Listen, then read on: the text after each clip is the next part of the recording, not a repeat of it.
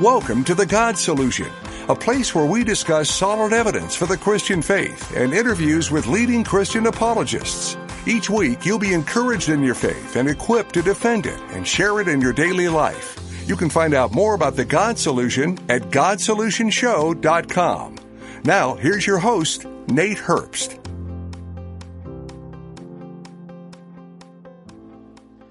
Welcome to the God Solution, where we discuss answers to humanity's questions about God and God's answers for humanity's questions. I'm Nate Herbst, and I am excited that you're tuned in again today.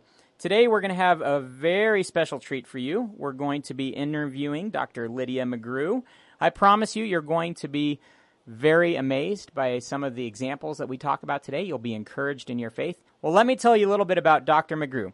Uh, she's a widely published analytical philosopher. And listen, guys, I took analytical philosophy in college, and it wasn't an easy class. So that basically means she's really smart. She's a homeschooling mother, a blogger, and the wife of philosopher and apologist Dr. Timothy McGrew. She received her PhD in English from Vanderbilt University in 1995, and she's published and continues to publish extensively in the theory of knowledge. She specializes in pure formal epistemology and in the application of formal epistemology to the evaluation of testimony and to various topics in the philosophy of religion. Her articles in philosophy have appeared in such journals as Ergo, Philosophical Studies, the Journal of Philosophical Research, and Erkenntnis. She and Dr. McGrew co wrote the article on the resurrection of Jesus for the Blackwell Companion to Natural Theology and she wrote the article Historical Inquiry for the Routledge Companion to Theism. In 2017, she published Hidden in Plain View Undesigned Coincidences in the Gospels and Acts, which defends the reliability of the New Testament using a long neglected argument from incidental details. Without any further ado, welcome to the God Solution Show, Dr. Lydia McGrew. Thanks, Nate. It's great to be here. Tell me a little bit about how you came to write this book, Hidden in Plain View. It was a great story. My husband, Tim McGrew, has always been intensely interested in the history of ideas. That's one of his specialties in philosophy. He got a, a Templeton grant to write about the history of the deist controversy. And several years ago, um, partly in connection with that grant, but even before that, he began doing a lot of research into older writers on biblical and apologetic topics and he rediscovered the evidence that is called undesigned coincidences. Hmm. By reading William Paley. Paley is better known for his design argument, but he has a lot of apologetic stuff about uh, Jesus and also a, a man named J.J. Blunt. These were from the 18th and the 19th centuries. He was very enthusiastic. He told me about this, and uh, he said, You've got to read this. So I had to go on a train uh, journey on the Amtrak here in the United States, and anybody who's ever traveled on the Amtrak knows that it's usually late. So he ran out and he printed for me, he ran out to Kinko's and he printed for me a copy of a book called The Horae Paulinae by William Paley, which is it's free online because it's so old. And he, he spiral bound it, put a nice cover on it, and said, Here, read this on the train. So I did and uh, it took my mind off of the journey and so forth. And I was so taken by that argument for undesigned coincidences that I said, yes, you we definitely need to bring this back to a modern audience and update it and make it available in a new form. So Tim and I agreed that whoever had the time to write it first would be the one to do it. And so I started right away in the summer of 2015 when my homeschooling uh, school year was over, and then I took some time to find a publisher. That was a little bit difficult, but the Lord brought me to DeWard Publishing out of Ohio, and it was published in the spring of uh, early spring of 2017. So it was a, a really cool thing. And Tim has always been most generous. Even though I got the argument from him, he told me about it. He inspired me to do it. But I'm the one who wrote the book. He's never begrudged that in the slightest, and it's just he's really happy to have it out there. You know, he seems like an amazing guy. He's only been on the show, I think, I think we did a two part interview with him or something like that. I need to get him back on the show because I really enjoyed uh, having some time with him, and he really enjoyed talking about your book when he was on with us. This argument is so important to him. He was it was his enthusiasm that really sparked my enthusiasm, and so of course I, I designated or uh, dedicated the book to him, and said I'm standing on the shoulders of giants, and included him and William Paley in that ca- category. Wow. Well, hey, before I go any further, I just want to thank you and your husband. You two are kind of like a, a power couple in apologetics, and I'm just excited to see you guys demonstrating that not just the apologetics, but how to do marriage. That's an apologetic to our society, right? That's something that the society needs to see. So working together as a team for the Lord, doing your your diligent duty to to do good apologetics. I'm just thankful for your example as a couple of that. Thank you. Well, a lot of our listeners probably right now are going, "What in the world is an undesigned coincidence? That sounds crazy." And in fact, I didn't really know what that was before I interviewed your husband. So, what is an undesigned coincidence? What I like to call it is an incidental interlocking that points to truth. That phrase did not make it into my book because I only thought of it after I wrote the book. But I think it works well. It's an incidental interlocking that points to truth. The book has a picture of a jigsaw puzzle on the front, and Tim will sometimes use a jigsaw puzzle as a slide when he talks about it. These things fit together. So I'm going to give uh, a contemporary made up example. Let's suppose that you come to work one day, and um, while you're there, one of your coworkers comes in shortly thereafter and says, Wow, I saw a terrible accident at the corner of, and names a specific intersection near the office. And he says it was uh, amazing, and the police were directing traffic through uh, shortly thereafter, but this truck smashed into this car. So a few hours pass, and another coworker comes in late, and the second person doesn't appear to speak to the first person, but he says, I'm so sorry I'm late. I had a flat tire. I was coming into work, and I drove through the intersection of, and he names the same intersection, and there was glass all over the road for some reason that hadn't been cleaned up, and it got into my tire, and I had a flat tire. And so I had to go to the tire shop and call someone else to bring me into work, and that's why I'm late. That is an undesigned coincidence. These people do not appear to have colluded with one another. One of them does not appear to have copied his story from the other. They don't appear to have been using a newspaper article or anything. And one of them does not even mention the accident. But you can well imagine that an accident would cause glass in the road, which could cause the second person to be late. So they fit together like two pieces of a puzzle, and they both appear to be telling the truth. In this way, they confirm one another. That's a great example. And it's something that you give dozens of examples of in your book. Mm-hmm.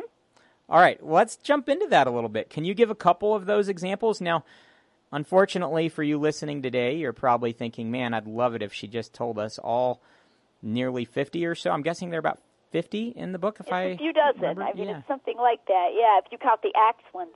Yeah, so I, I'm guessing people would love to hear all of them, but sorry, you can't. You're going to have to buy this book either on Kindle or in print. You're going to have to get it. But let's start by hearing a few examples of those undesigned coincidences that you share in your book, in the Gospels. I'm going to start with some from the Gospels. Mm-hmm. And I want to emphasize here undesigned coincidences, as my first example showed, are not a Bible thing alone. You will encounter them in your daily life. Detectives use them. Uh, cold case detective J. Warner Wallace wrote an afterword to my book. He uses them in, in solving crime. Lawyers use them, and you probably use them in figuring out whether or not your cat knocked over the glass of milk in your house. So they're a very down to earth kind of thing. They're not just some special Bible thing. So I'm going to start with one uh, that starts with Matthew 14. And in Matthew 14, he is about to tell the story of the death of John the Baptist. He says that Herod was musing about who Jesus could be. And Herod said to his servants, This must be John the Baptist risen from the dead. That's why all these miracles are being done, because Herod has heard rumors of Jesus. Now, that little phrase, to his servants, is unique to Matthew. Many scholars talk about something that they call the synoptic problem, and they will say that Matthew got a lot of his material from Mark. Matthew may indeed have used Mark. I'm not saying that's not true, but we do find unique things in Matthew, and sometimes they're just short little phrases. They're not even whole stories. That's the case here. To his servants is not in Mark, even though the story about the death of John the Baptist is in Mark and very similar to Matthew. Now, you might say to yourself, well, maybe Matthew just put that in there that he said it to his servants to make it vivid. Sometimes if we read a recreated version of history, the person will put in things. You know, Galileo said this as he set down his pen or something to make it sound more interesting. So maybe Matthew just made that up about his servants. That's certainly what a skeptic would think. But what's interesting is then we can go to Luke chapter 8 and we actually find this confirmed. In Luke 8, he is not talking about the death of John the Baptist. It is a completely different topic. Luke is talking about some people who came with Jesus out of Galilee. These these women had some money. They were some women with money, and they kind of followed along with Jesus and his disciples and made contributions to their ministry, and it's ministered to their needs. And Luke is just listing them. So he lists Mary Magdalene, for example, and he says, and other women, and then he lists Joanna, the wife of Chuza, Herod's household manager. She's just in there in the list. This answers a very obvious question. How in the world could Matthew really know what Herod said to his servants? That question is what m- might make us think Matthew made it up. And yet here we find that Herod's household manager's wife was one of Jesus' followers. And I think we can say in that society, Chuza must have been supportive of Jesus' ministry as well, or he would not have allowed his wife to be following Jesus around and giving money to him. Well, in this way, a very natural way, the news of what Herod was saying, just chit chat about what Herod was saying to his servants, could have gotten to the Christian community and thereby to Matthew, the author of the gospel. So it's just this wonderful little interlocking between Matthew and Luke between completely different passages. Amazing. I mean, that one was the first one I heard, and it captured me too. I thought that's just fantastic. You said that you had a couple other examples from the Gospels? Sure. So, one that I really like in Luke 23, Jesus has been brought to be uh, judged by Pilate. And they say to Pilate, We found this man forbidding to give taxes to Caesar, which of course was a lie. Jesus hadn't said that. And saying that he himself is the king. He himself is Christ the king. So Herod goes in. Uh, excuse me, I misspoke. Pilate goes in to speak to Jesus, and he says to Jesus, Are you the king of the Jews? Pilate had to take notice of this accusation. He was the governor, he was the procurator. Somebody setting himself up to be the king of the Jews could be attempting to start a revolution. So he says, Are you the king of the Jews? And Jesus says, You've said it. Now, one way you can translate that is just the way we would use it. You said it, and it looks like that may have been the use of the idiom. But at a minimum, he is being very cheeky. He is not denying that accusation. And in Luke, it just says Pilate went back out to the people and he said, I find no guilt in this man. What? Pilate goes to him and he says, Are you the king of the Jews? Very serious accusation. Jesus is like, Yup. And Pilate says, No problem. And goes back out and mm-hmm. says, I find no guilt in him. So you're a king? No problem. That is not how the Roman procurator would have reacted. So it's a puzzle in Luke. Why does Pilate say he finds no guilt in Jesus? Well, when we go to John, John, of course, was written after Luke. I, I don't have any question about that, that John was not available. The Gospel of John was not available to Luke. John writes that when Pilate asks him, Are you the king of the Jews? Jesus answers at more length. He says, My kingdom is not of this world. He says, For this cause I was born into the world. He is a king, but his kingdom is not of this world. If my kingdom were of this world, my servants would fight. So Pilate decides that he is a harmless religious crank. So then he goes out and says, I find no guilt in this man. That is the explanation of what is left puzzling in Luke. So John, which had not yet been written yet, explains Luke. But then it can be flipped around too. Luke explains John. John does not give the accusation that they brought against him. In John, Pilate simply walks in and says, Are you the king of the Jews? Well, what? Was this a random question he asked everybody who came to him? Obviously not. Why did he ask him that question? That's explained in the earlier Gospels. Gospel. So they intersect, they interlock in two different directions. This is great because one is written earlier and one is written later, and each of them is slightly incomplete, and yet they complete each other and give us the full story of what happened there. That's amazing. If you're just tuning in, you're listening to The God Solution. You can find out more about The God Solution at GodSolutionShow.com. We're interviewing Dr. Lydia McGrew about her book, Hidden in Plain View Undesigned Coincidences in the Gospels and Acts. It's a fantastic book. I encourage you to pick it up on Amazon or wherever you buy books as soon as you can, and you won't regret it, I promise. Uh, Dr. McGrew, you've just shared a couple incredible examples with us, and I just want to give you plenty of time if you have another one. If if not, I have one that, that I really liked from the Gospels. Go for that it. What's one of your favorites? So one of the ones that I really enjoyed, and you can elaborate maybe more than I can for the uh, audience, but was just Philip and the feeding of the five thousand. Why in the world would Jesus ask Philip and John, "Is there any place to buy food for these five thousand? Why Philip?" Right. So that's an interesting question. Philip is maybe not the most obscure of the apostles. I might pick James, the son of Alphaeus, or something for that. Most people don't even remember that he existed, but he's certainly not one of the most prominent. What Tim likes to do when he tells this example is that he will say to the audience members, if I'm going to write a story, a made-up story that in in the Gospels about Jesus and his disciples that concerns money and food, which disciple might you have Jesus address? And they'll suggest possibly Judas because he kept the purse, or Peter. Peter's always safe because Peter pops up everywhere. You know, Peter, James, and John are especially close to Jesus, and uh, somebody suggested maybe Matthew because Matthew had previously been uh, a tax collector. So you can suggest these things, but there's no reason to suggest Philip.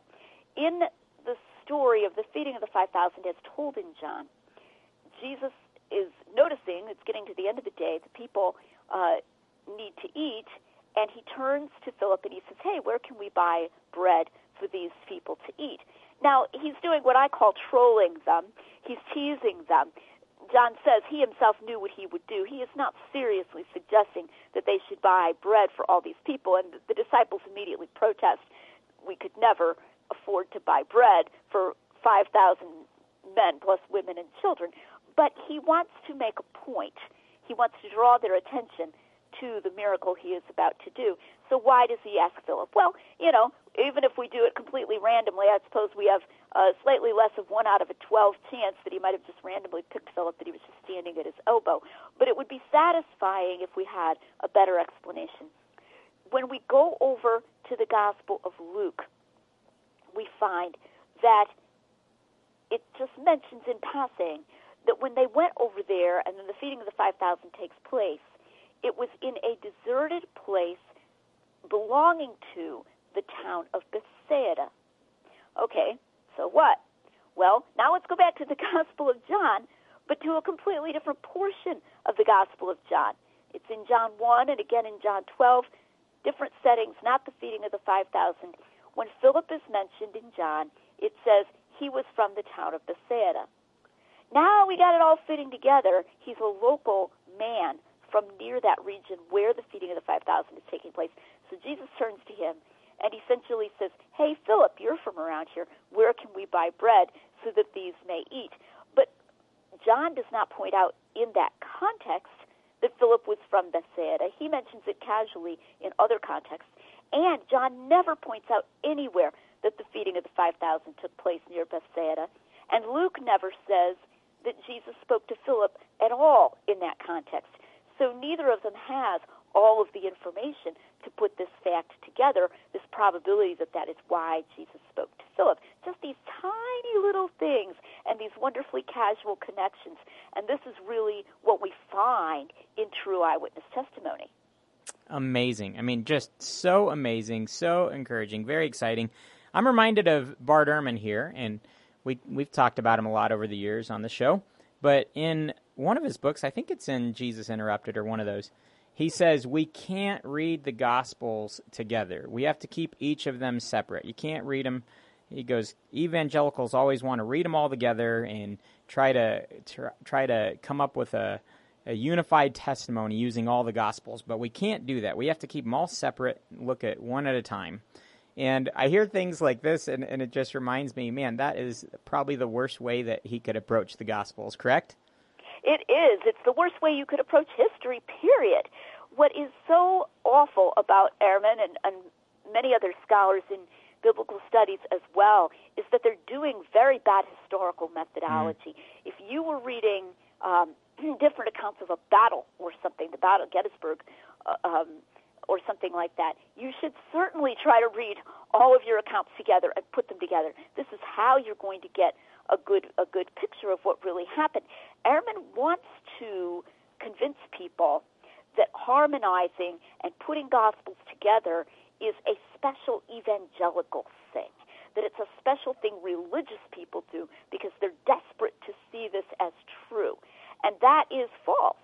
It's a thing that historians do and that his, good historians do to understand what really happened. And I think we all need to get our, our backbone sort of strengthened to say, uh, no, I'm not harmonizing the Gospels because I'm an evangelical or because I'm an inerrantist, if you are an inerrantist, or because I'm uh, theologically inclined. I'm harmonizing the Gospels because they they put themselves forward as historical sources, and I want to know what happened. I want to get the best understanding of what happened, and we all need to be willing to say that.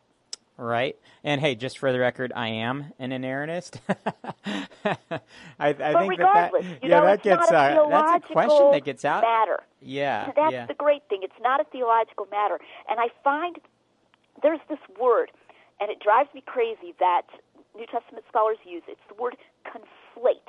Mm. Now, usually when you hear the word conflate, you think it means a mistake, right? If I conflate two things, I'm confusing, you know, two different people ma- named Joe or something, and it's yeah. not really the, you know, two different people. I conflated two different Joes or something. So they'll use the word to conflate the gospel accounts. And then you read a little further and you discover that all they mean is to put them together. So if you, you know, say, well, this happened and that happened, you're conflating the accounts. I consider that to be a sort of a prejudicial word, even though it's become a term of art in New Testament studies. Um, and I think we should use combine instead of conflate because that shows that's a more neutral word that shows that we're just combining historical sources.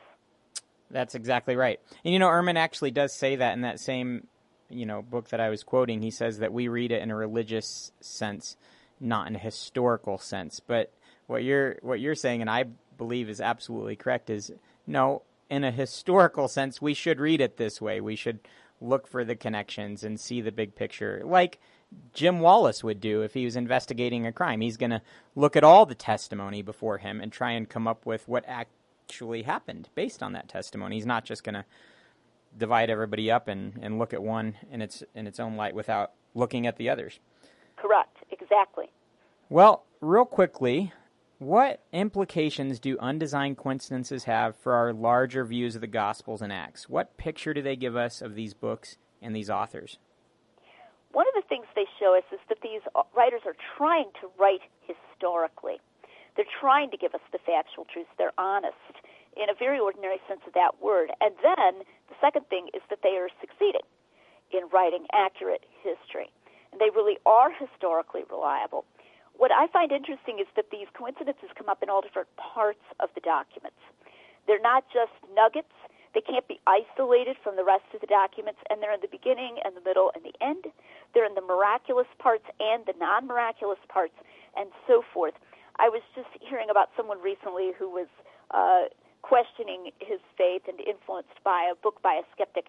And the person who was influenced by the skeptic's book said explicitly, we have to take every incident in the Bible separately and confirm it as a separate incident. Well, that's a terrible way to do history. Yeah. What you do instead is you try to find out is this source a good source?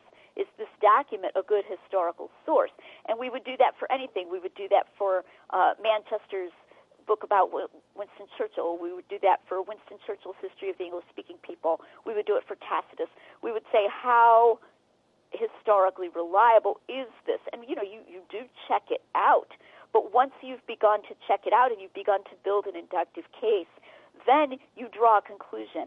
And we can draw a conclusion about Matthew, Mark, Luke, John, and especially Acts um, about the fact that they are really historical they're it's sort of like if you sample a loaf of bread and you say, is this regular bread or is this uh, banana nut bread? So you take one sample and it's like, yep, I'm tasting the banana in there, you know, and you sample another and oh, there's the nuts and so forth, and you do it all the way through at different parts, and then you say, but maybe just the part I didn't sample, that's the part that's just plain white bread. Well, that would be extremely poor reasoning. Similarly, if we sample John, and we find him being historical over and over again and being confirmed by undesigned coincidences and external confirmations as well, we should conclude that he is intending to be and succeeding in being historical. I wanted to mention one more point about John here, which is that he's the last gospel. And according to a developmental view, you might expect John to contain more legend or more embellishment. There's this sort of notion that they're growing and that, that as they grow longer or further away in time, they grow away from the facts. Certainly, that's something Bart Ehrman mm-hmm. would suggest. And we find I find just the opposite in undesigned coincidences. That John is the last gospel, and I have more undesigned coincidences for John's unique material than for that of any of the other gospels. It's a wonderful thing. I think this is because there's so much unique material. So the more he tells us, the more we have a chance to confirm the truth of by these incidental interlockings with the other Gospels. So it's, it's a wonderful conclusion that we can draw about these authors. You know, John, of course, Ehrman would say, you know, he has this high view of Jesus that's probably Pauline and maybe as it adapted over the course of that first century, you know, and then he wrote with that perspective. But Mark, who probably wrote first, right there in chapter 2, calls Jesus the Lord of the Sabbath with the ability to forgive sins. Obviously, as high a Christology as you're going to find. So it's not that these views of Jesus evolved from Mark till John in the writing of the Gospels. It's it, they all reported what they actually saw and what they actually knew to be true. And Bert, Bart Ehrman and many others like him really fall apart here. I agree. I think John simply chose to record some things that are relatively more explicit and that's fine. That's just selectivity. We should not assume that all of the gospel authors had the same preoccupations or interests that we did, so they might have selected different material. So that's what Bart will say. He'll make an argument from silence. Well, if Jesus really said, I and the Father are one, why didn't Mark include it? And that's a terrible arguments from silence fall down all the time in history. Tim likes to use the one about Marco Polo going to China and coming back and writing about it, never mentioning the Great Wall of China. And Tim will say, Think, Marco, did you see something that was this many feet wide and this many miles long? you know, right. did you just miss it? Um, so there's things that you'd be astonished that authors don't mention when they write histories that are completely hmm. reliable, and then that shouldn't make us question when someone else does mention those things. So these fit together, and I'm just really glad that we have all of them. Well, that concludes the first part of our interview with Dr. Lydia McGrew. I hope you enjoyed it, and I look forward to having you back with us again next week for the second part of the interview. You know, what we heard today reminds us yet again that we can trust what's in the Bible. And that means if you haven't yet trusted Christ as Savior and Lord, you can do that with confidence. You can know that He is who He says He is, and that He has the power and authority to offer you eternal life. Right now, if you've never taken that step to believe in Him as Savior and Lord, I pray that you do that. You could even verbalize that to Him right now. Say, Jesus, I believe that you are who you say you are, and that you died on the cross for my sins, and rose again to give me eternal life. Today I ask you to be my Savior and Lord. The Bible is very clear that if you took that step and believed in Him as Savior and Lord, that you've been adopted into His family. You can look forward to an eternity with Him in heaven and a life of meaning and purpose here on this earth. Again, I always encourage you to go to GodSolutionShow.com, get this show and all of our past shows there. Also, check out LydiaMcGrew.com. That's LydiaMcGrew.com. And pick up her book, Hidden in Plain View, the next time you get a chance. Thanks so much for listening. Like I always say, an open mind, honest heart, humble disposition, and diligent search always lead to Jesus. I look forward to talking to you again next week. You've been listening to The God Solution with Nate Herbst. We hope that you were encouraged by what you heard today and are better equipped to share Christ this week. You can get the audio from today's broadcast and all the past God Solution shows at GodSolutionShow.com.